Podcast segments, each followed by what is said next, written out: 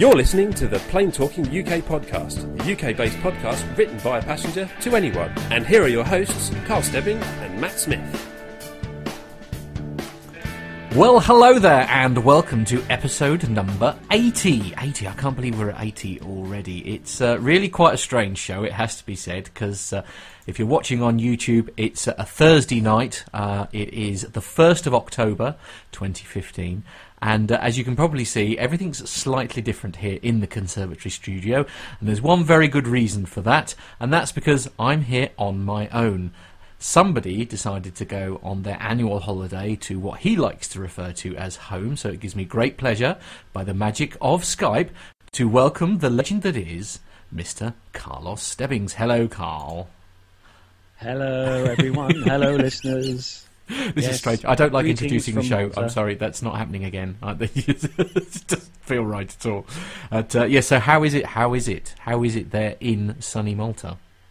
Uh, well, it's been a bit rainy today. What? It's, it's not been not been the best of days today. We've had a had a touch of rain, we've had a bit of thunder, Right. um, but uh, we have had good weather up until now.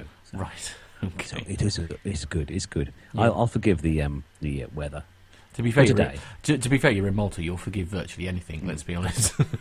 And, and, let, and let's be honest, Matt. I've had the best um, couple of um, few days. Yes, yes. Why don't you tell- Sunday and today? Why don't you tell the lovely, very patient listeners what on earth you have been up to this last couple of days?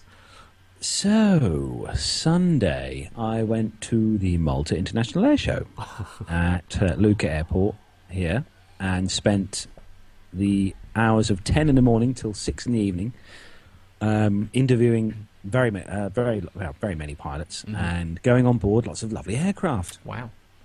And uh, was looked after by the uh, team there and had a lovely little uh, media pass, which um, those of you who looked on Facebook could have seen the little badge that I had and stuff. And uh, no, had a really good day. The weather was very hot, and uh, it was it was it was brilliant. It was a brilliant, fantastic day. Tons of aircraft, loads of stuff to see, and uh, to be honest, Matt, it was on a par with um, any of the big air shows we have here in the UK.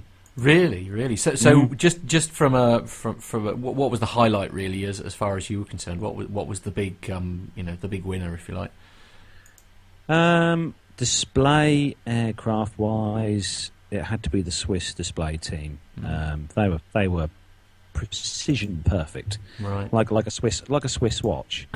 um, and they were they were fantastic. Mm. Um, static display aircraft. Uh, obviously, the um, NATO had their AWACS there, the, the Right. Boeing 707 AWACS, one with the big radar dome on top, yeah, yeah. which you've seen before. Yeah. Yeah. We And saw that at had didn't we, that- or something? Yeah, we did. Yeah. Yeah, the, the NATO had their one there, and um, I got to interview the flight commander and captain of uh, of that aircraft.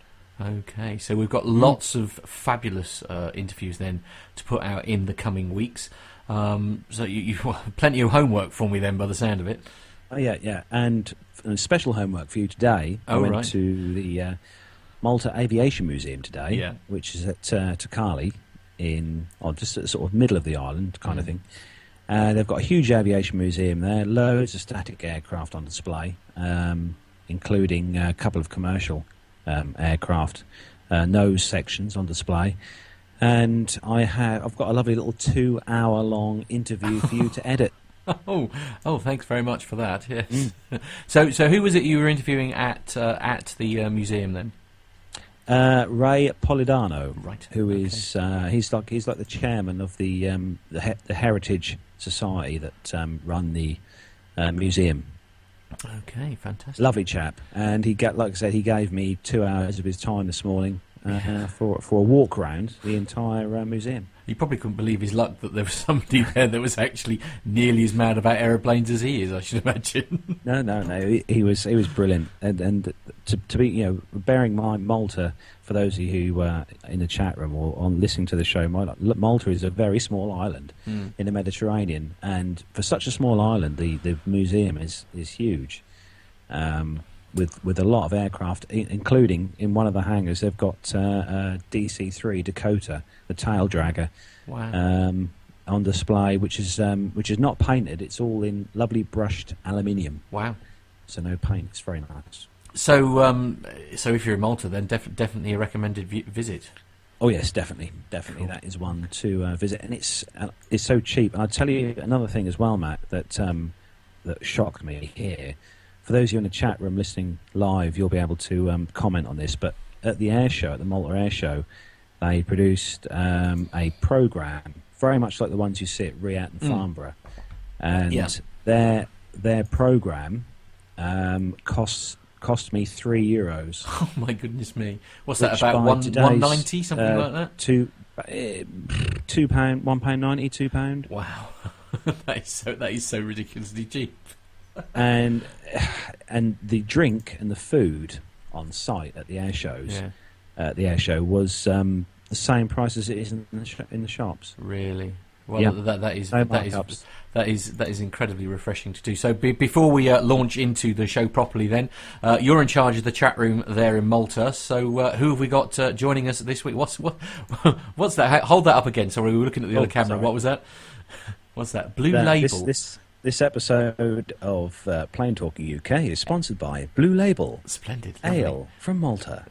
You're hoping for a load of freebies now when you get home, aren't you? um, yeah. So who have we got in the chat room, Carl?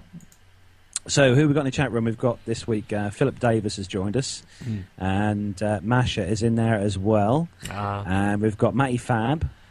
the legend that is. And the legend that is. Jennifer Parkinson's joined us from Rome, Mm. where it's raining apparently. Oh Uh, no! Rob Rusted. now you were saying Rob that's not very far away from you, didn't you? You saying that weren't very far away. Yeah, it's not very far away from us, which is which is worrying. Uh, rain Which on the way then. means it's on its way here. Did you say Rob was in the chat room as well? yeah, Rob's in the chat room Ah. as well. Uh, Uh, Matty Fabs just actually said Matty Fabs just said that the uh, wasn't the Riat um, um, brochure ten pounds. I think it was actually twelve. Really, I much, think it was twelve pounds. wow. Yeah, twelve. Yeah, it was. It was more. It's more than a tenner, I think, for the program. I must admit, we were a bit sport because obviously having media passes, we actually got one for free, didn't we? So it's, it's We difficult, did, It's yeah. difficult to say, but uh, actually, I must just say while uh, while we t- while Rob is uh, there, I, I- huge thanks needs to go to him and his very patient wife because while you've been away sunning themselves, he's been helping. Don't give me that look. It's all right. They can't see that picture, so you can do what you like at the moment.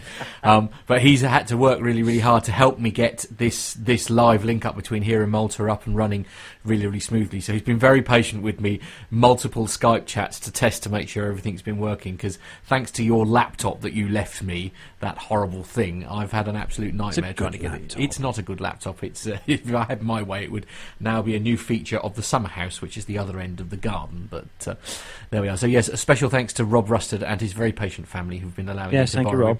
uh, to to get this working. So uh, I think uh, uh, enough uh, of the uh, chit chat. Do you reckon we? ought yes, to we get should move business? on. Yes, we should all right. move on. Uh, well, I'll. I'll I'll let you uh, lead the chair on this then Okay. as we as we get ready to go to go into the news. So we're going to start this week's show then, as we do with our rundown of the weekly news from around the world and the UK. So if you're ready over there in the UK, Matt, Yes, pretty much ready as I'll ever be. let's go.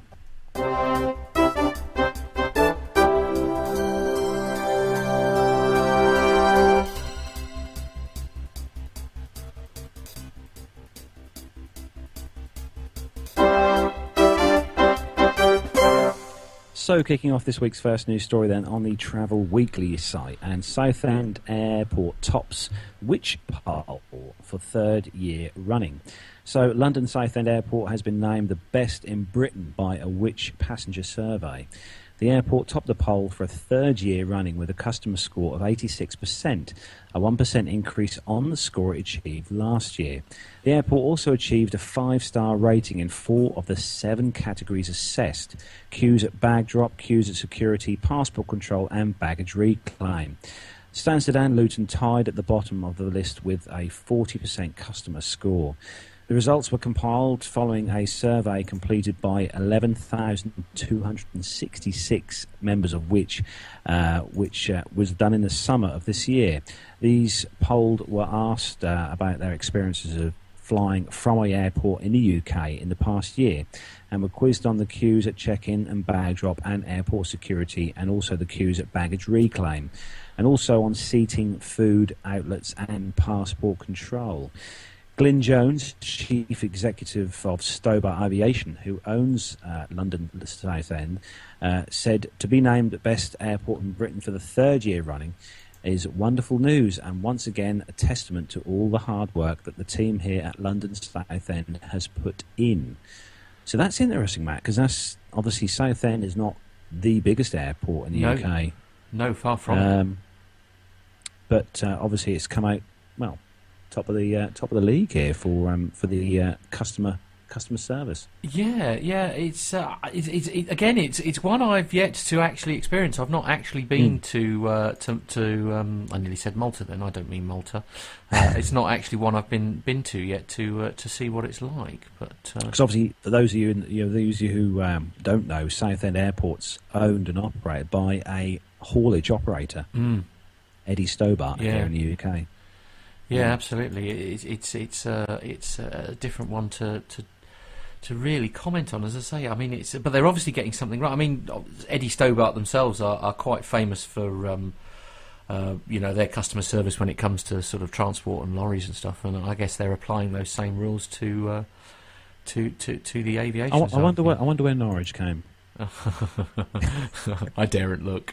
I daren't look. Is it even on the list? I don't know. I don't know. Oh dear. Anyway, moving on to the next story. Uh, whilst the line is still uh, working, I'm sort of keen to sort of whiz through this while we've still got Malta at the other end. Uh, the next story is on the Huffington Post. Uh, this is the UK edition, and uh, it's sort of leading on from a sto- story that we covered uh, last week. And Ryanair is not violating an EU directive to help asylum seekers. Um, it's um, I, I, it's sort of really, this has sort of slipped under the radar a bit as far as I'm concerned. But uh, claims that budget airline Ryanair will launch a campaign to help asylum seekers reach their destination country have been debunked as on an online hoax.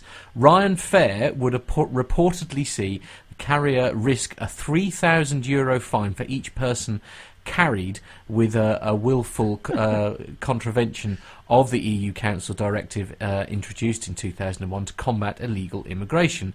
In a press release, RyanFair.org, uh, Chief Marketing Officer Kenny Jacobs was quoted as saying, We are facing the biggest humanitarian emergency of our era, confirming our mission, make, made air travel accessible to the masses. We've decided to open the refu- open to refugees um, our routes from Greece and East Europe, violating a rule that simply dumps government responsibilities on the carriers. We will proudly cover all the costs of this violation. We want to give our small contribution to healing the suffering for thousands of refugees who were forced to abandon their homes and flee their lives. We are confident that other carriers will join us. Um, in this campaign and force the EU to come together and agree to a plan to tackle the refugee crisis. The news was greeted with positivity on Twitter, and indeed, it would be a noble and expensive move by the airline uh, if any of it were true. Ryanair has denied it will be operating RyanFair desks from the 12th of October. What's more, a spokesman tells the Huffington Post UK the comments attributed to Kenny Jacobs are entirely fictitious and there is no truth in these claims whatsoever. Uh, now, the only reason I've covered this story actually is, as I say, because it's been doing a massive. It's been doing the rounds, if you like, on YouTube and social media in general, uh, and it's uh, it's one of those uh, sort of. The, the, it's just it's it's a bizarre story. Um, and uh, the the thing is, and this this is half of it, is it it's so convincing because they're using the right names, they've got the right images, uh, it the the logo and everything was. I mean, somebody whoever built this uh, particular hoax had spent so much time in actually getting it um, to look genuine. I mean, it's a it's it's a major it's a major thing, and, and one of the the uh, the um, Twitter people underneath here has actually said uh, that uh, Ryanair are no strangers to PR stunts, but this is pretty big. So uh, uh, one can't help but feel maybe they're trying to um, uh, sort of take the shine off this uh, the CAA investigation in them with regard to their uh, not adhering to the the rules when it comes to um, uh, what was it? It's the directive to do with um, fares, isn't it? Where um, yeah, yeah. or, or claimbacks if your flight is delayed. claims, yeah, Yeah. flight claims for delays and yeah. stuff. So it's a bizarre story, more of a fun story, I think, rather than anything else. But it was, uh, you know, we can't always be horrible to Ryanair. Uh, in the chat room, Matty Fabs has come up. He said that uh, it must be easier for quieter airports to win here awards as the customer Yeah. service staff to customer ratio will be much greater than Manchester or Heathrow, etc. Which Yeah. is very true. That is a very, very good point. I hadn't thought of it Mm. like that. Yeah. Yeah, in which- in which case it really ought to suggest that Norwich is doing incredibly well, but uh, I fear that may not be the case. Actually, we should ask really. I mean, what um, Jenny uh, Jenny Parkinson's in here? She's uh, Mm. obviously in Rome. yes. Wonder what the wonder what the customer service is like at um, at Campi- Ciampino Airport in Rome. Mm. She obviously flies in there. Splendid. Well, we'll, wait for a response from that, Yeah. hopefully. But uh, so anyway, moving so on. on to our next story. Yep. And this one is on the Telegraph travel site. This one and the headline: "Arm ninety-nine pound flights to Canada, the start of a budget transatlantic revolution." Oh, I do hope so. So, as WOW Air launches £99 transatlantic routes to Montreal and Toronto, its CEO claims the airline is spearheading a revolution in low cost long haul flights. Across Europe, there are some 22 budget airlines, almost exclusively operating within the confines of the continent, save a handful that fly east towards Asia or south towards Africa. Only two fly west across the Atlantic to America, but this looks set to change as the aviation industry tentatively embarks on a low cost, long haul revolution that has seen customers offered flights to US cities for less than £150 which is hundreds of pounds cheaper than one would normally expect to pay for a transatlantic flight. Mm-hmm. As it stands, a small number of airlines are spearheading the move. Uh, Norwegian, uh, Europe's third largest low-cost carrier, was the th- uh, one of the two, first two to begin expansion onto the markets across the pond. Last year, introducing routes to New York, Los Angeles, and Fort Lauderdale. Uh, last week, it announced further routes from Cork to Boston and New York next Mm. year. Budget German airline Eurowings will fly to Fort Lauderdale. Another player at the forefront of the uh, transition is Iceland's WOW Air, a budget airline founded in 2011 but already making waves with headline grabbing £99 fares to Boston and Washington. Wow. Um, today it announces, uh, or this week it announced uh, tickets on sale uh, from 8 p.m. at the start of this week to uh, two new transatlantic routes to the Caribbean, uh, or the Canadian, sorry, Canadian cities of Montreal and Toronto. All its transatlantic routes fly via the Icelandic capital of Reykjavik. That'd be quite a nice stopover. Yeah. Uh, the four times a week flights will operate from May next year. Wow. The conventional wisdom is that the low cost long haul doesn't work, says the airline's founder and CEO, Skúli Mogensen. But we think it's never been applied properly, and we think the timing is now perfect. Today's traveller in Europe is, uh, or, uh, or in Europe or the US is very well educated when it comes to the budget model, and it's not surprising to them to see that they are charged for their bag or for their food on board. Mm. Um, and it just says here that they're applying what's been happening for 15 years to the long haul market.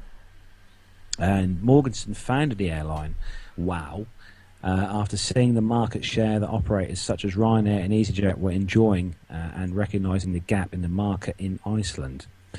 Um, and the story goes on.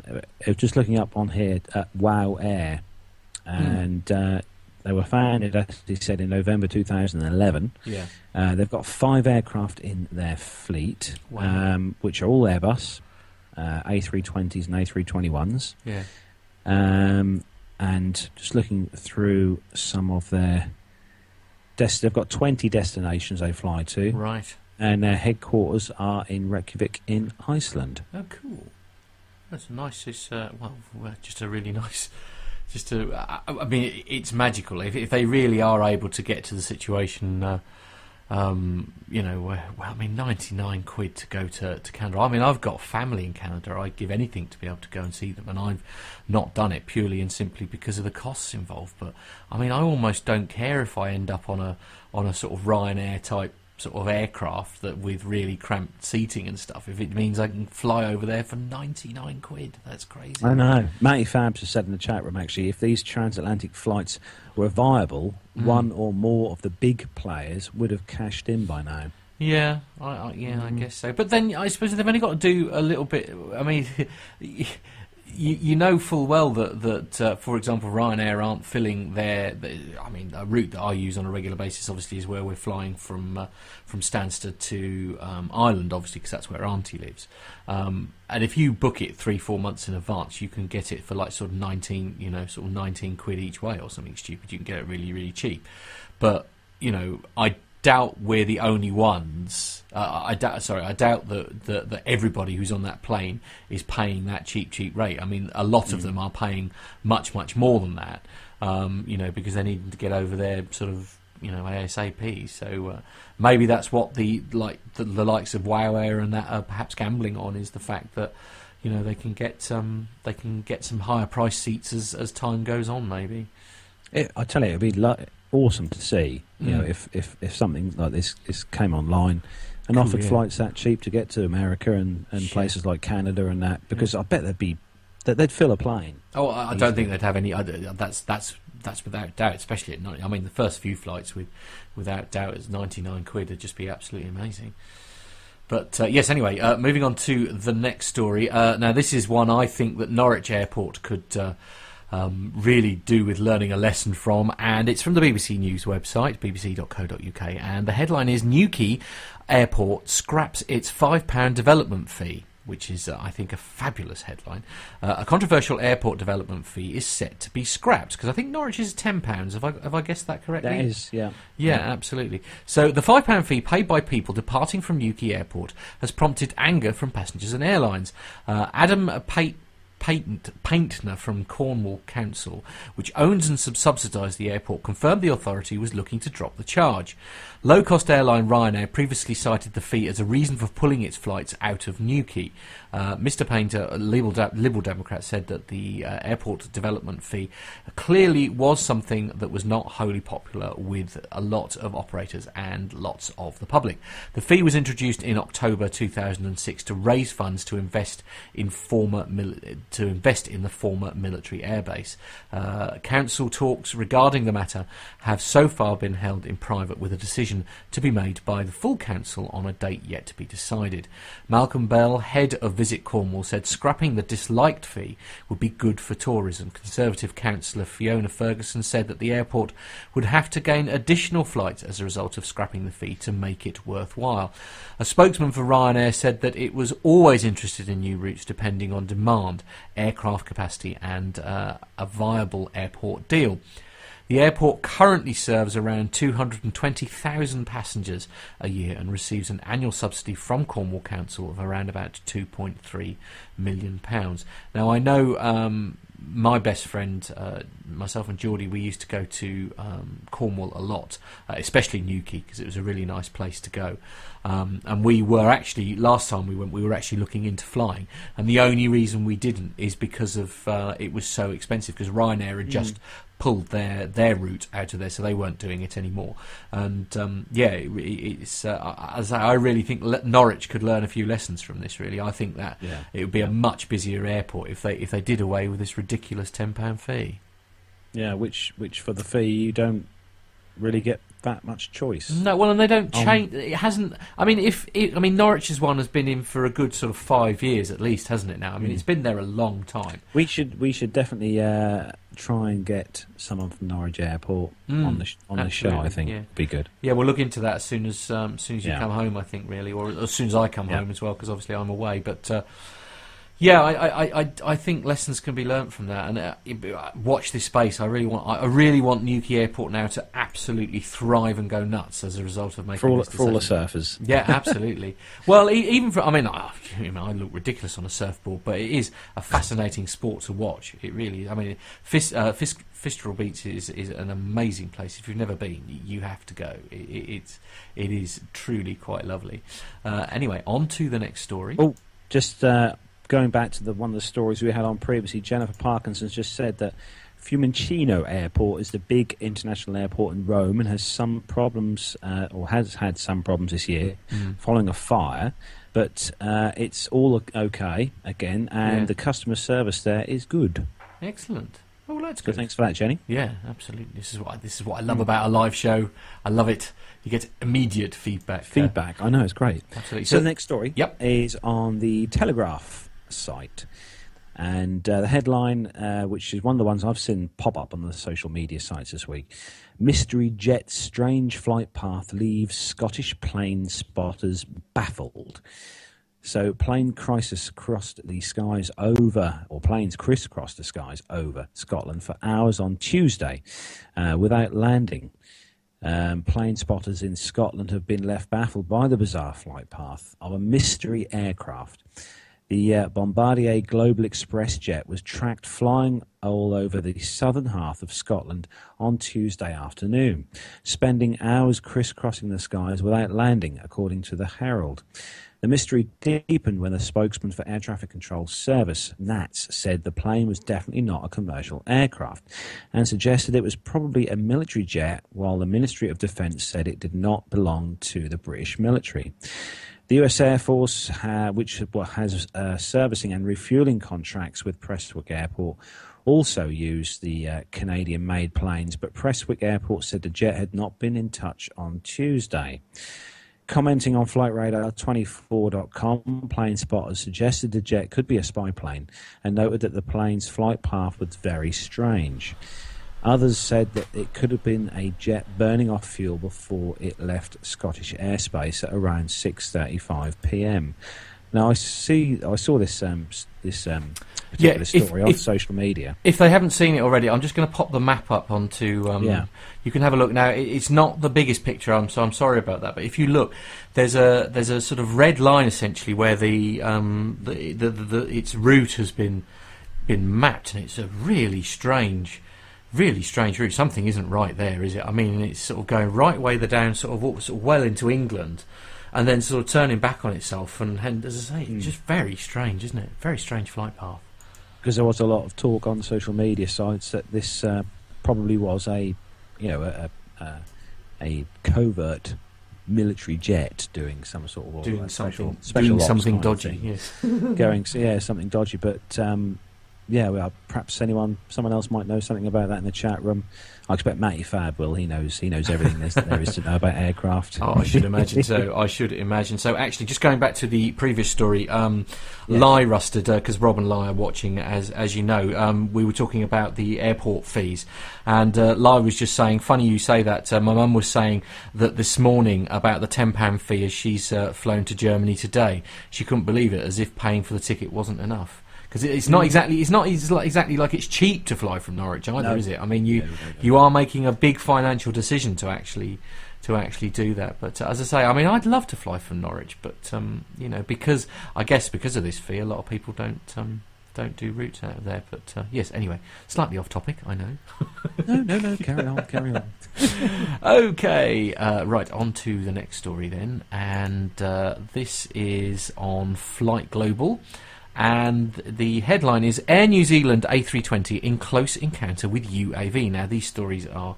Are appearing more and more each time. Uh, they're just becoming more and more popular on this. And New Zealand Ci- Civil Aviation Authority is investigating a near miss with an Air New Zealand A320 aircraft and an unmanned aerial vehicle. The incident occurred around 1745 on the 25th of September as the A320 was climbing out of Christchurch whilst operating a flight to Auckland. The authority said that the aircraft passed through 6,000 feet uh, around the uh, Kaiapoi area in controlled airspace. A sizable remote, remotely piloted aircraft uh, system passed close to it. Uh, we are very concerned that uh, an RPAS uh, pilot appears to have allowed their aircraft to fly in such close proximity to a passenger aircraft, says CAA Director Graham Harris. The, P- uh, the RPAS should not have been anywhere near the jet. It simply couldn't have been. In, it simply shouldn't have been in that airspace. New Zealand, New Zealand has implemented um, civil aviation rules relating to the use of UAVs in 2014, specifying limitations on where they can be operated and under what conditions. The country is also helping to shape international standards for UAVs through the ICAO. What's the ICAO? ICAO. The international, oh blimey, international. Hold on, I'm going to quickly Google that. Right. As they, if not, I'm sure someone in the chat room will will soon I put should, that I right should for you. It's, it's ICAO. It's rules of something to do with the rules of the air. right. Um, it is the International Civil Aviation Organisation. ah, get you. There we go. Get you. ICAO. Yeah. Well, as I say, I, I, I, it's not the last time that UAVs are going to be mentioned. I think when it comes to that, I mean, as I say, we've said but they have their place. They have. They do. They're great bits of kit. I, I mean, Mm. you know, one day I shall own one, and I can't wait. But um, yeah, these the people who are flying them need to be a little bit more conscientious about uh, other aviation traffic. Really. Actually, just uh, moving off topic briefly, Matt. Just Mm. looking on a website that uh, you can look at online. It's uh, lightningmaps.org. www.lightningmaps.org. Yeah. And there is rather a nice uh, thunderstorm brewing just off the coast of Malta here, where I am at the moment. Oh, is there? Happy days. Yes, there is. And um, Jenny, where she is um, in Rome, yeah, there is there's quite a nice storm just off the coast of Naples Oh dear. Latina in Rome. you're you're upset now. yeah, it's a great little site. This is for those of you um, those of you who like things like Flight Radar 24. This this is kind of like Flight Radar 24, but you can track thunder cell, uh, storm cells, which is Oh, really how good. cool is that? Mm. That is very very cool. Right, on to the next story then, Carl. On to the next story then, and this story is on the Yahoo UK news site. And uh, the headline US Cuban aviation deal possible this year, official says. So, Havana and uh, Reuters in Cuba and the United States advanced towards restoring scheduled airline service during two days of talks that concluded in Havana on Tuesday, with the potential to real, uh, reach a deal this year, a US official said. One more meeting might be enough to finalise an arrangement. Um, they can't be sure, said the US official, who was familiar with talks and spoke on the condition of anonymity. The two sides plan to meet again, possibly before the end of this year, and most likely in Washington, the official told Reuters. Scheduled commercial airline service has been suspended for decades as a result of Cold War amino- amino- animosity. Sorry, it's a beer. yeah, But both yeah, sides it is. quickly yeah. made resumption a priority upon uh, Den- detente last December. Mm. Charter flights have long connected uh, the United States and Cuba. Then Washington initiated new rules in January that more easily permit U.S. airlines to fly to Cuba. However, U.S. and Cuban officials first need to negotiate an arrangement before restarting scheduled service, which its customers could book uh, travel directly with airlines. After that informal deal is reached, uh, the two sides uh, have to agree uh, to work on updating a 1953 civil aviation agreement that is still valid but obsolete. Officials from six US government agencies met with counterparts from the Cuban Min- Foreign Ministry and the Cuban Institute of Civil Aviation on Monday and Tuesday, the officials said. Safety and security op- uh, op- cooperation was well advanced, largely because of charter flights already met meeting U.S. Federal Aviation Administration and Transportation Safety Administration standards. The official says. Should have used the abbreviations there, TSA and FAA. Where's the fun in that? Je- I know. God, you give me a long story here. The uh, US your punishment President for being Barack on holiday in Malta. has uh, relaxed those restrictions, leading to a boom in US citizen travel to Cuba, which is uh, up more than 60% uh, this year, with 106,607 Americans arriving as of September the 20th. The market would grow further if the US Congress were to lift either the tourism ban or the embargo. We don't have a deadline and we're eager. Our carriers are eager, the US official said, about reaching a deal. Both sides see it as a positive in itself, but positive also as a signal in the progress of uh, broader relationships with uh, Cuba. So, major US airlines, including JetBlue Airways, uh, American Airlines Group, and Delta and United, have all expressed interest in scheduled services to Cuba. Now, I didn't actually realise that um, they weren't uh, there wasn't flights going from um, the US to Cuba, but uh, I do know. Well, well, indeed, yeah. I mean, it's, it, well, I suppose if uh, you know, it- sort of- I didn't realise they'd been out. Sort of, been out since the Cold War. I mean, it almost suggests that in in you know uh, modern day travel, there hasn't actually been any flights going from the US to Cuba at all. Mm. But, uh, so what was it? The Cold War was what in the sixties, wasn't it? Yes, yes. Wow, long old time. It's and it's a nice part of the world, really. It's a shame that they they haven't uh, they haven't been doing anyway. On to the next story, and this is on the travel website, Telegraph Travel, and the headline is the end of shrinking airline seats. Minimum seat size petition launched in the US, and this is a, a story very much after my own heart. Uh, it is it is one of the great bugbears of modern air travel: the amount of space available to passengers as they fly from airport A to destination B, and with airlines ever so keen to squeeze more paying passengers onto their aircraft, the size of the seats that we squash ourselves into for our trips through the sky has become an increasingly contentious topic. So much so that the US pressure group has filed a petition demanding legislation that could set legal limits on how uh, small and narrow carriers are allowed to make their seating. Uh, Flyers Rights filed its official demand to the America's Federal Aviation Administration, the FAA, on the 26th of August. Uh, pe- a petition for rulemaking, limitation of seat size reductions, lays out uh, a list of requirements which, although they would initially come into force in the US, would, if adopted, have considerable implications for the rest of the airline industry. Uh, Flyers Rights does not specify what it considers a fair size for a plane seat, but it does ask for a regulation mandating minimum seat width and seat pitch for commercial airlines. Seat pitch, uh, that's the space between your seat and the same point on the chair in front of you, has arguably become a more controversial matter than seat width in recent years, with ever um, slimmer gaps between rows, uh, sparking arguments about available legroom and whether it's rude to recline your seat when uh, it eats into the personal space of the passenger behind. The issue has even caused the rise uh, to prominence of the knee defender, a device which can be clipped to the rear of the seat in front, preventing the occupant from leaning it back. Many airlines have now banned the use of said product after a raft of uh, confrontations which put flights at risk. Last September, United Airlines service from Newark in New Jersey to the Colorado capital, Denver, uh, had to make an emergency landing in Chicago following a dispute between two passengers over a discreet um, deployment of said gadget. Uh, based on in uh, Sarasota, uh, Saratoga, sorry, in in Florida, Flyers Rights, which claims to be the largest non-profit airline consumer organisation representing airline passengers with 60,000 members and supporters, hopes that its petition will help prevent future such dis- disagreements by setting clear rules in the shape and scope of airline seating.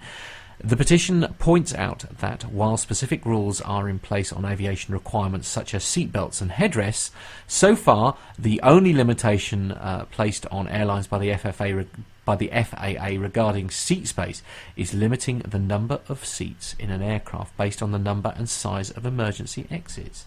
Now that is officially fascinating. I didn't realise. Um, I, I I kind of assumed that there was such. Um, I, I kind of min- assumed a there was, yeah, kind of thing. yeah. I, I- thought that was already there, but uh, apparently not. I'll tell you what. You look at the picture what you've got on the graphic on here, Matt, Yeah. on this particular story, Yeah, and the gap, the gap in between those seats on that particular. I don't know what airline that is, but No. it's obviously a long haul one because of the IFE yeah. system. Hang on, I'll bring But that up. I'll put that up now. One sec. There you go. That that is quite a good. That is quite a good gap in It between is. those seats. I mean, there is quite a, a, a considerable gap in between each of those seats, and they're obviously economy seats. Yeah, Um, so I mean, there is. I mean, there there, there is a minimum that they have to have to be, you know, space wise. I think Mm. there is a minimum, and there's got you know you, you've got to have. Especially on long haul aircraft, even in economy, you know you can't have people shoehorned in, um, in in rows, seat rows, and that because then you just get bad feedback then from passengers, even you know even those who are only in economy.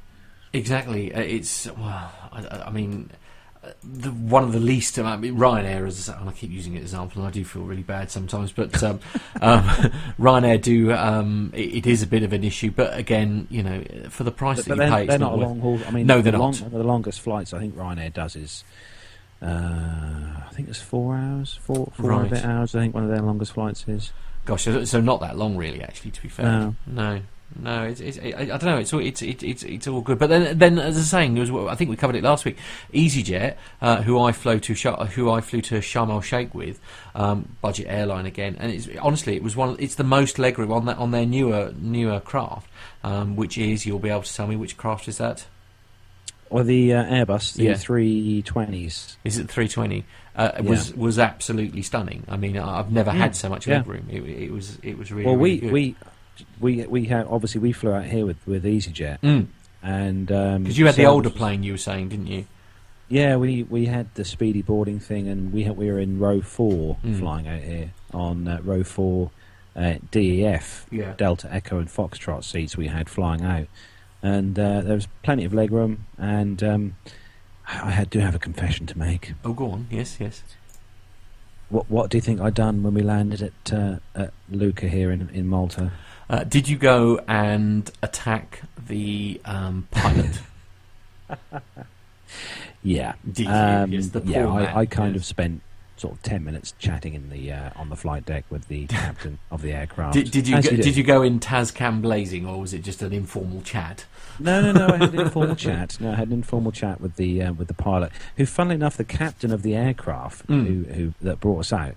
He was actually more interested in the ins and outs of uh, podcasting, Really? than, uh, than, than, than, aviation and flying. Good. Well, who'd who'd have thought that? Who'd have thought that? So just just to let let you uh, let you guys and girls in the chat room who are watching the show live, you can probably see behind me um, outside the black sky, but there Mm. is lightning. There is quite a oh no! a decent storm outside at the moment. Ooh. Yeah, I've Is just, that the uh, one come from the lightning Rome? in front of me? The one that there's one's come over from Rome. Yes. No, no, Jenny. I think Jenny's still got her storm in Rome. I'm Oh. just looking at. Uh, just oh yeah, uh, yeah. Oh yes, there is quite a good storm. Just moving just off the coast of uh, Mm. Rome at the moment. But for those of you who have clicked on the link on the um, YouTube uh, um, chat room feed to the lightning maps, if you look at that now, you'll see that uh, the entire island of Malta is covered by a storm cell. Oh dear, not good So news. if I disappear all of a sudden, yeah, yeah, it um, di- disappears. Yeah. you'll you'll know why. Yeah, yeah. The line's gone down. The line's gone dead. It's, it's all So gone moving horribly on wrong. to our next story. Indeed, yes. So the next story is on Flight Global site, and uh, the headline is Luxair Q400 comes to rest on fuselage after aborting a takeoff. Oh no. So one of Luxair's Bombardier Q400 turboprops has come to rest on its lower fuselage after aborting a takeoff from Saarbrücken. Flight LG 9562 had been bound for Luxembourg. Luxair says the aircraft aborted its departure at around 10 a.m. and none of the 16 passengers and four crew members was injured, it adds. Images from the scene show an aircraft resting on its underside with no immediate indication as to whether the main landing gear is retracted or detached. The nose gear doors appear to be open, and uh, Saarbrücken's airport operator states the aircraft blocked its single runway designated 0927, which is funnily enough the same designation as our runway at uh, Seething, where I learned to fly, uh, and that the number of flights have been cancelled as a result. Uh, NOTAMs, or Notice to Airmen, for Saarbrücken state that the airport is was closed. Uh, Flight Global's fleet's analyzer uh, uh, tool shows that the Q400 involved, uh, uh, Lima X-ray Lima Golf Hotel, is a three-year-old airframe. And Luxair says the circumstances surrounding the accident are being investigated. Mm. Dear, the aircraft. I mean, the uh, Q400. I'm just. I'm, I'm pretty sure that is a short uh, range. Um, yes, it is. It's the uh, Bombardier Dash Eight Right. uh, Q series, Mm. and uh, this is an aircraft that's used by Flybe here in the UK. Yeah. It's a twin prop aircraft, um, which you would have seen before in the air, I expect, Matt. It's uh, used by um, Qantas Link as well, uh, as well as um, Horizon Air, Jazz Air, and there, the, the Q400, which is actually the newest uh, newest model of this aircraft, Mm. Um, and it's um, powered by. Just going to look at the engines here. What's uh, powering the dash or the Q400? Uh, here we go. So the Q400 is powered by uh, Pratt Whitney 120A or PW121 um, engines. And uh, if you want to buy one of these, it'll cost you uh, 27 million pounds. Oh, so cheap at half the price then. Yeah. um, but this is quite a popular regional jet, jet though, Matt. This Mm. uh, this this particular Q400, the Dash 8, uh, it's a very very popular regional jet. Mm. Um, there's been quite a few of these built. Um, there's been over a thousand of these built. Wow. Um, as of June this year, there Mm. was uh, 1164 been produced. Wow. So a popular jet. So hopefully they'll get to the cause of uh, why the um, undercarriage may not have uh, yeah, been lowered on this occasion. So that is where we bring the uh, commercial aviation section to a close. Uh, we're just going to have a very quick. You're going to presumably uh, refuel your uh, your can, Yes. and and I'm going to go and put the kettle on. So we will be back Oh, with part oh, two, which is the. Oh, on, oh, oh, oh. Someone's just joined us in the chat room. have they? Who's that? Captain Jeff. Captain Jeff has joined us in the chat room. This is yes, a bit scary. I kid you not, Captain Jeff is in the chat room. I'm a bit frightened. I'm not going to lie. yeah, I'm not putting my. You realise I'm not putting my camera on now ever for the rest Oh of the show. Oh. But uh, anyway, well, while you go away and chat to um, Captain Jeff, uh, we're just uh, going to go and have a very quick coffee break. If you are watching on YouTube, uh, we'll be we, we will be back uh, chatting to you before we start section two, which of course is the military section. We'll be doing that right after these messages. Aviation media has long been the domain of the newspapers and magazines. Well, not anymore. I'm Steve Visscher. And I'm Grant McHerron, and we're bringing aviation right into your radio. Yes, we're making aviation cool and interesting for everyone. Hang on, aviation's always been cool. Check this out. How cool is this? Grant, Grant, turn that down.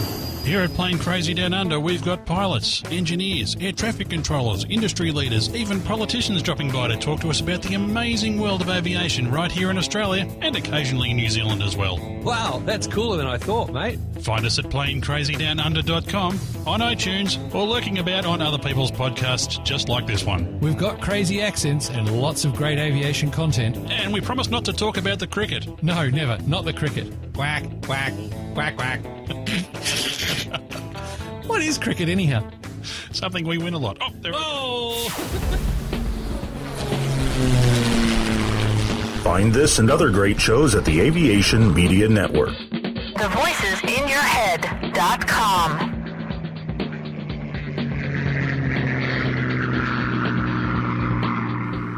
And we're back after that short break, and uh, we have got some military news, haven't we, Matt? We have indeed, yes, yes. Only five uh, stories this week. Yeah, yeah, yeah. And also, we've got uh, aircraft circling um, the island where I am now because they can't land. Yes, you just just explain to everyone what we were talking about in the chat room at the break there. yeah, just so currently at the moment in Malta where I am, we've got quite a large storm cell. Uh, those of you in the chat room would have already gone onto the website to see the um, storm cell that's currently over the island. And those of you who can also click on Flight Radar 24 will see that there is a Jet 2 737 uh, 300 series um, from uh, Newcastle in the UK, which is flying here, which has currently been for the last hmm, 10, 15 minutes circling round and round and round and round in, a, in quite a nice, actual perfect circle over um, just to the north of the island at 12,950 feet. Wow. oh dear. So, I mean, how long is the storm like to stay for then? Uh, well, at the moment, there's currently not a lot of wind here, so Right. there's a good possibility that this will um, keep here for a little while. So, Okay. Gosh, um, I feel obviously, if, if, obviously, if Jeff was here, um, you know, you know, with his mad dog, he'd f- he'd fly through the storm. Right, of uh, course, land. absolutely. Without Um, question. so, yeah. okay, all right then. So it is time to uh, do the military section. So if you Yes. are ready, Mr. Carlos. I am ready. Excellent. Okay then, let's go. And nothing's happening. That's always helpful.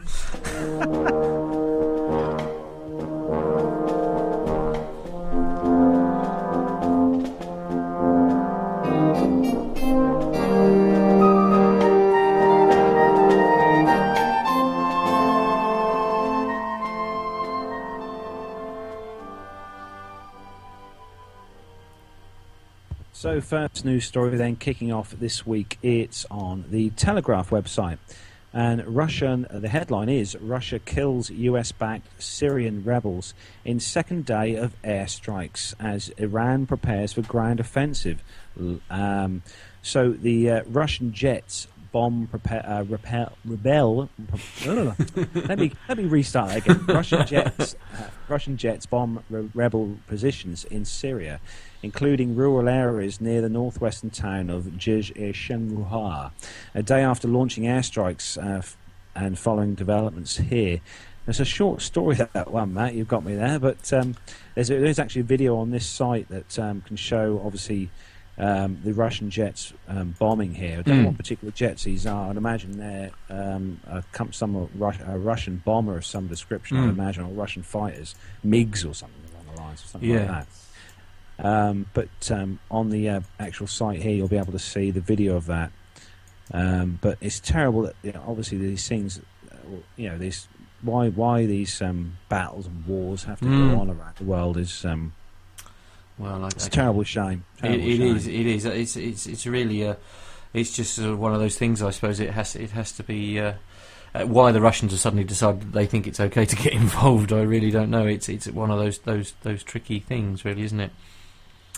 So Hmm. moving on to our next story. Yes, and unfortunately, uh, my browser has just crashed, so I can't. I Okay, can't that's do fine. the next well, I'll, story. I'll take this one then. Yeah, I'll okay. take take it's all. So- you see, so, you, uh, you leave the studio and it all goes horribly wrong from No, this no. end. Never mind. Yes. Oh, so, uh, if you wouldn't mind taking the, uh, second story, I would be eternally Oh, grateful. yes, let me just take a, a oh blimey flash of lightning just then. Oh, wow. um, so this story is on the IndianExpress.com site. The headline: From the lab, next generation monitors to help fighter pilots cut out distractions. Ah, we've got one here. It's called a storm. uh, so, using optics, material sciences, electronics, and precise designing to develop an advanced heads-up display for aircraft. So the research, uh, which is using optics and materials, um, which has been developed for using the precision um, heads-up display for aircraft. So consider this, which is a pilot in a fighter aircraft flying at 2,000 kilometers an hour. All the controls inside the cockpit are placed either beside the pilot's seat or at positions for which he needs to divert his attention to uh, from his forward-looking position. A pilot needs to change his line of vision repeatedly to keep track of information like airspeed, heading, scale, climb, descent rate, angle of attack. For commercial airlines, which mostly operate on an autopilot mode, this is not a big issue. But for fighter aircraft, taking aim at a target, half a second of distraction can cause uh, make a big difference. So pilots flying fighter aircraft all over the world now, depend on an instrument called head-up display or HUD. So they overcome the problem using the HUD or the head-up display. The heads-up display is essentially a display box that relays information from all the instruments installed in the cockpit right in front of the pilot's eyes. The aim is to ensure that the pilot need never not divert his attention to uh, access any information. So when the pilot is looking out of the cockpit, he has what is called an infinity vision. When he looks back inside, he has to change his focus, even uh, if the object is at the same line of vision. Even this causes distraction, which it does. I must admit, I have tried this myself um, on an aircraft at RIAT. So with a head-up display, even while looking outside the cockpit, a pilot has a complete access to information inside the plane.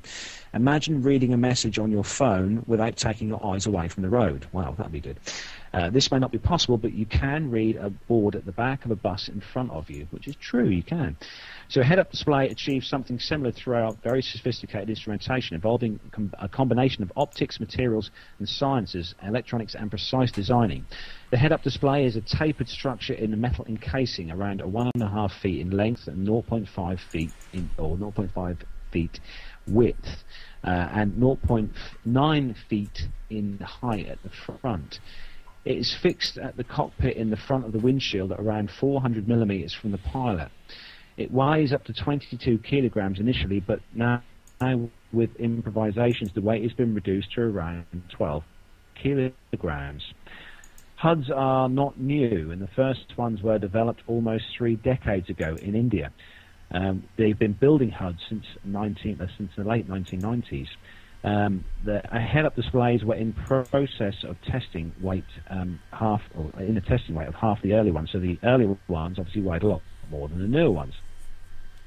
So a laboratory uh, is uh, has been designing these new head-up displays for fighter combat aircraft um, to obviously to produce more of a display for the fighter pilots to see in front of them to enable them to fly the aircraft without actually have to take their eyes off um, off the controls in front of them, which I think is a fantastic um, thing to have. I mean, uh, for those of you who have seen the flight deck of the um, Boeing 787 Dreamliner and the new Airbus A350, um, they have um, head-up displays for the pilots in there, and also the um, A400M, which we were lucky enough to go on to at RIAT this year. Mm. The A400Ms also have the head-up display for the pilots, and I had the chance, luckily me and uh, me and Pip, me and pilot Pip, had the chance to go on board the A3, oh sorry, A400M at RIAT and see these um, these actual head-up displays in, in use.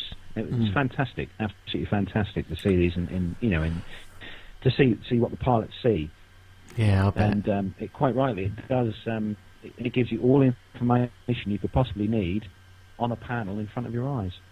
Yeah, I should just apologise to everybody who's Am listening there. We, you are still here, um, but it would appear the storm is getting the better of your connection at the moment. So we are we are just to put we can still hear you, ah. but the the video side of things has gone a little bit uh, awry, sadly. But uh, yeah, we can still hear you nevertheless. We we got the gist of that story. So uh, while Carlos closes any uh, YouTube apps that he's got open to try and uh, free up uh, bandwidth on his connection as the uh, the connections drop a bit. We will I will uh, carry on with the next story, and that is on combataircraft.com, and the headline is Boeing receives order from India for 22 Apache and 15 Chinook helicopters. Uh, this uh, is a story based in Philadelphia. Uh, 29th of September was when it was published, and the India Ministry of Defence has finalised its order with Boeing's uh, with Boeing for production, training, and support of Apache and Chinook helicopters that will greatly enhance India's capabilities across a range of military and humanitarian missions. India will receive 22 AH-64E Apache attack helicopters and 15 uh, CH 47F Chinook heavy lift helicopters. Both are the newest models of those aircraft. This is a milestone in Boeing's expanding commitment to India, says uh, Mr. Kumar, president of Boeing India. This acquisition enhances the Indian Air Force's capabilities and offers us an opportunity to further accelerate uh, Make in India.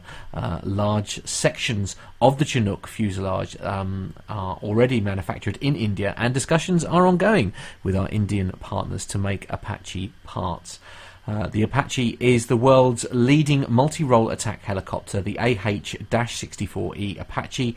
The most modern variant, uh, also flown by the US Army, features enhanced performance joint digital capability, uh, improved uh, survivability, and cognitive decision aiding.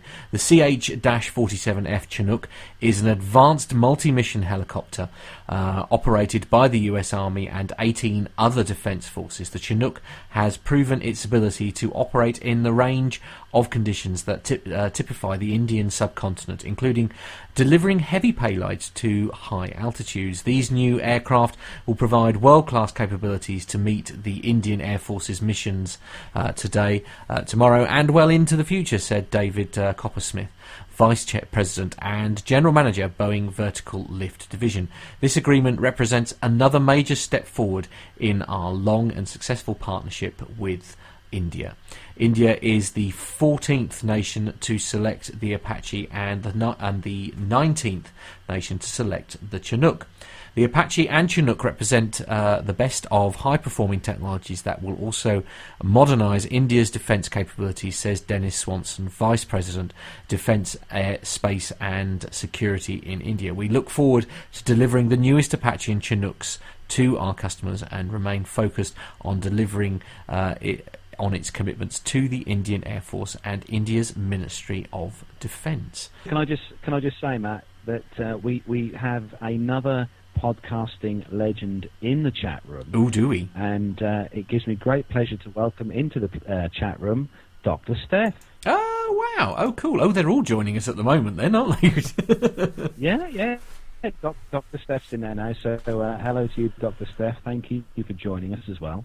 Mm, absolutely. No, it's all very good. It's all very good. Okay. There's, there's lots of people in the chat room, so it's very good. It's very good. Absolutely. All right. Well, I'll leave you to chat to Can them then. hear me, Matt? Yes, I can just about hear you. As I say, unfortunately, things are, are not going according to plan. The link is starting to break up. But uh, we should just explain in Malta, as uh, if you were listening earlier, you will know there's been a massive rainstorm that's just hit where Carlos is, and so we've gone from having fabulous video to things going a little bit awry. So uh, in the meantime, uh, I will read the next story while we hope that that link comes back up. And uh, that the next one is uh, Flight Global, and the headline is ScanEagle to be delivered to Cameroon, Kenya, and Pakistan.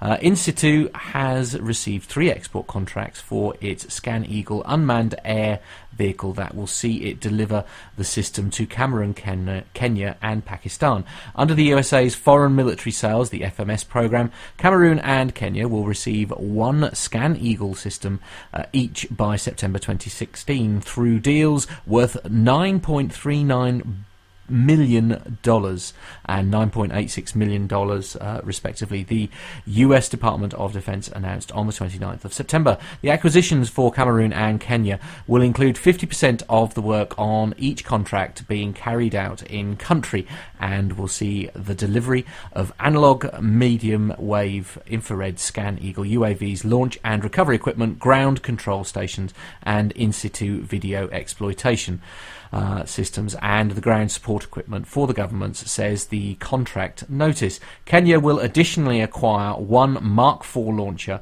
two full mission training devices, and spares kits. The details on Pakistan's $15.2 million order are less clear with the US DoD.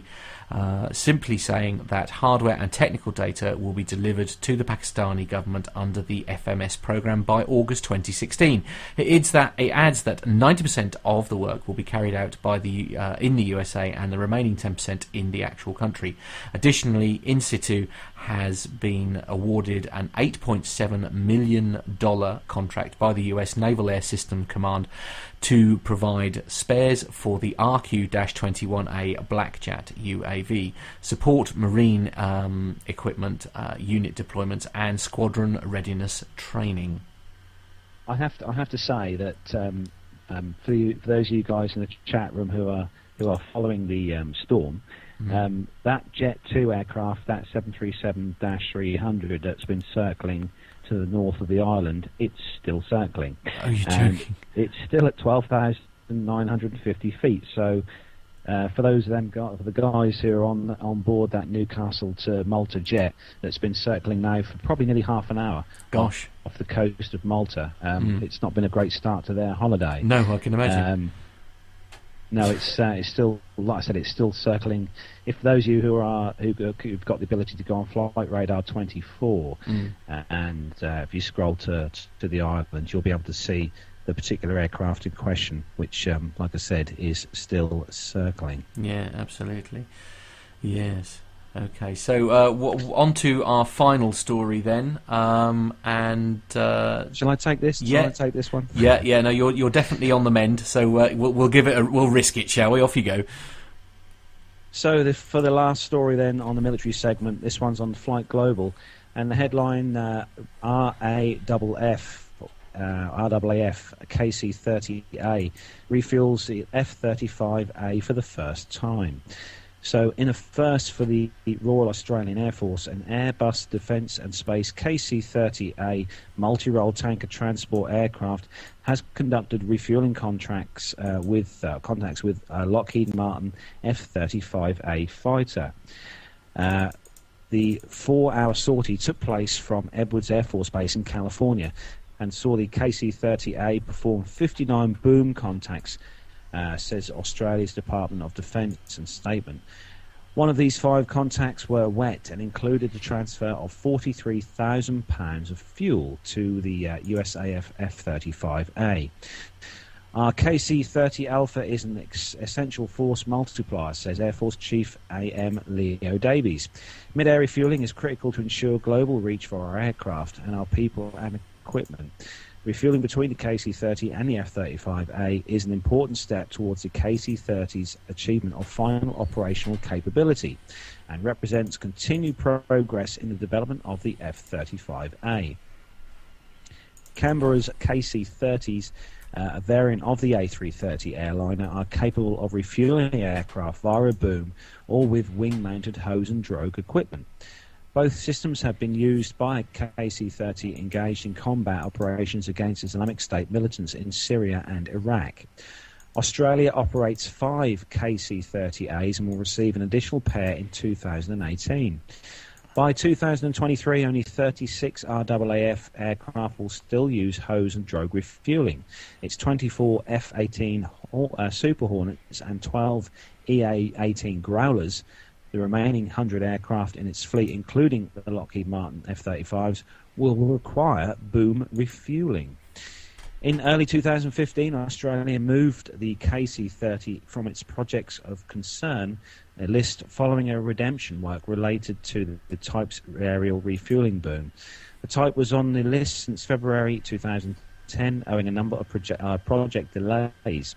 And extensive work has been undertaken by Airbus in Spain related to the capability. And there's a nice picture there as well on that website, Matt. Mm, yeah, absolutely. Yeah, I, I, it's. Uh it's typical, isn't it? We've got royalty in the chat room, and then it, the the minute they appear, everything all falls apart. but uh, never mind. There we are. It's it's all part of the fun. So who have we got in the chat room there? So in the chat room here, Jeff has uh, just uh, just disappeared. I think Jeff is just off.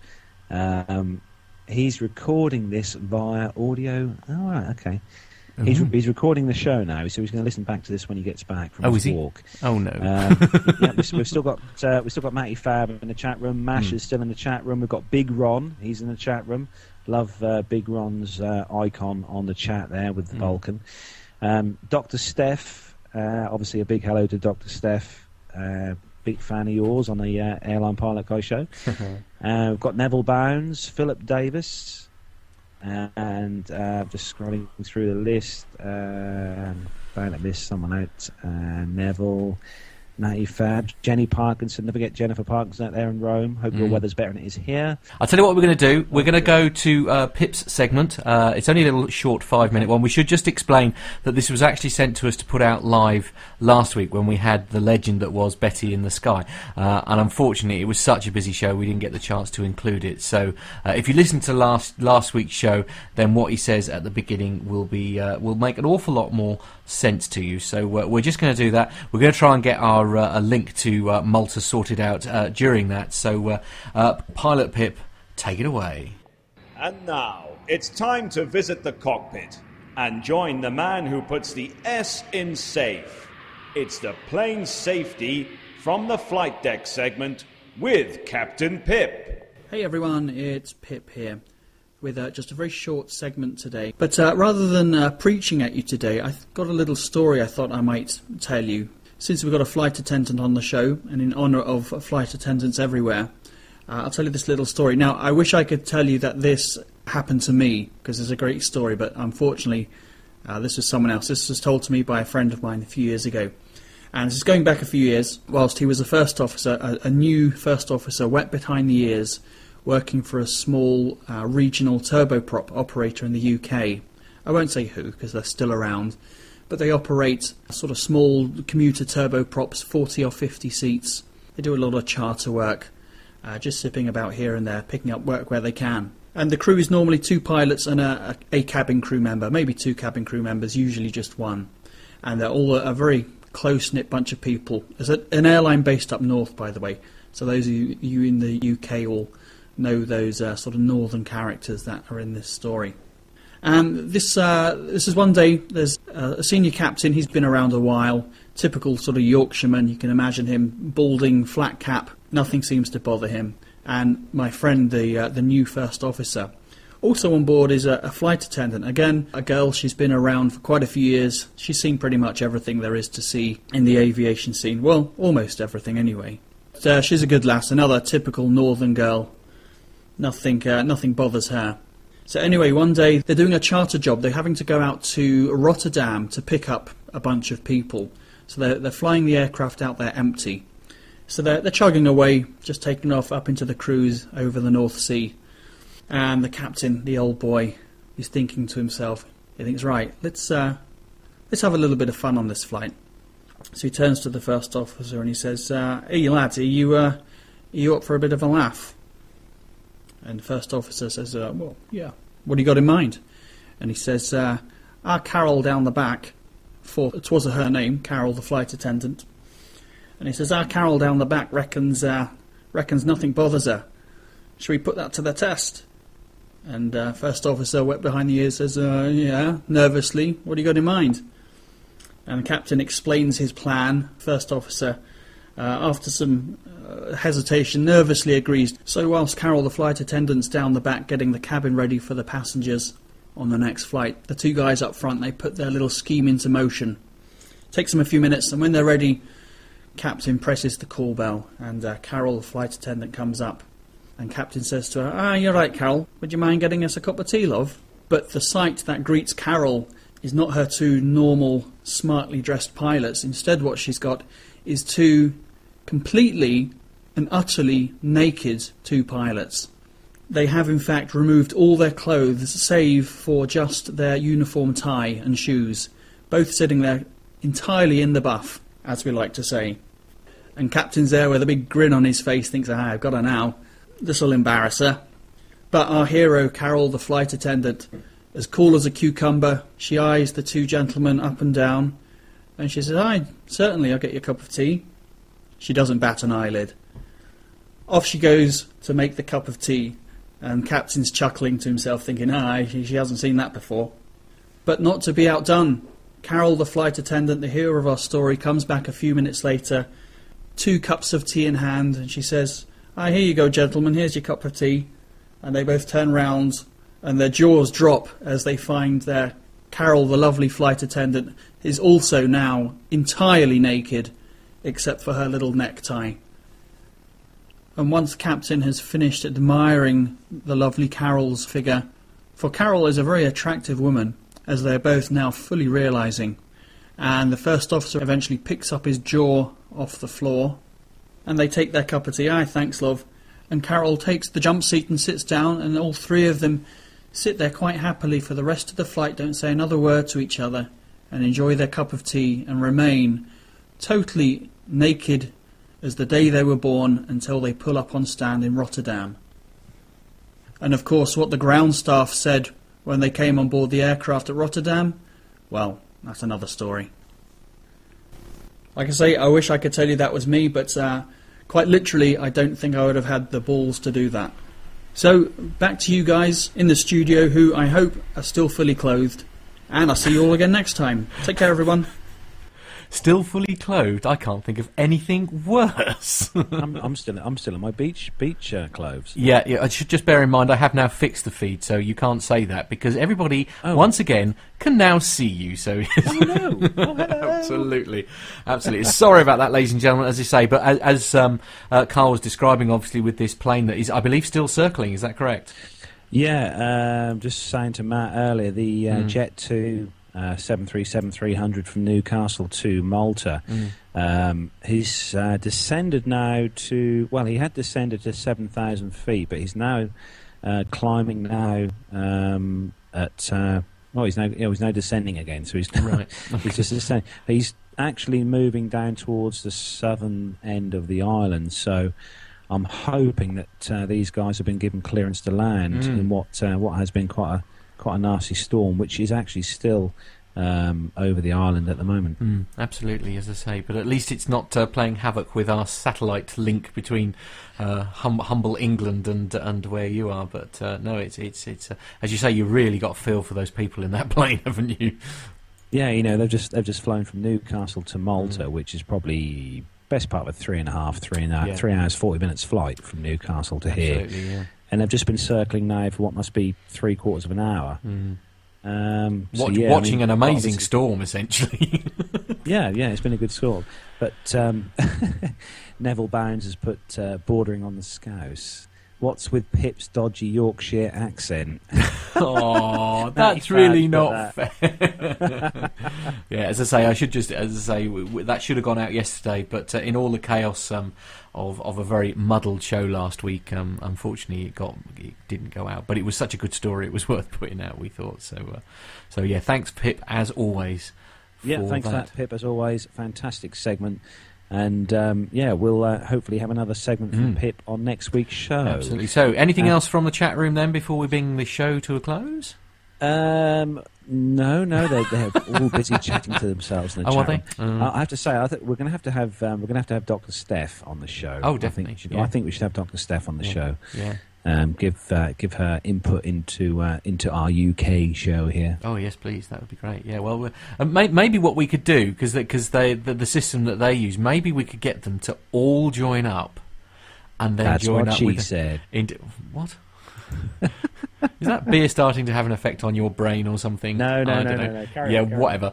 Uh, yeah. So uh, what we'll have to do is we'll have to grovel very nicely to the uh, to the American guys there and see if we can do a, a mash show link up because uh, I've got the I've yeah. got it all I've got the tech all worked out here, so um, we we should be able to do that. Uh, if necessary, but uh, yeah, Yeah. so that that really is sadly where we have to bring episode eighty to a close. To a close, yeah, of the Plane Talking UK podcast. We've had a, a couple of technical glitches. Uh, Yeah, we have, I, I yeah. don't mind. I don't mind admitting it. As I say, the uh, the most of them I will edit out, obviously. But uh, unfortunately, with the link going down a bit there in Malta, uh, there's not really a lot I can do about that. But uh, it has really, given how far away you are, and that it really has behaved quite well. There- there- There's no two ways about it. Jeff uh, Jeff's in the uh, Jeff's Jeff's actually watching the show Right. whilst he's walking.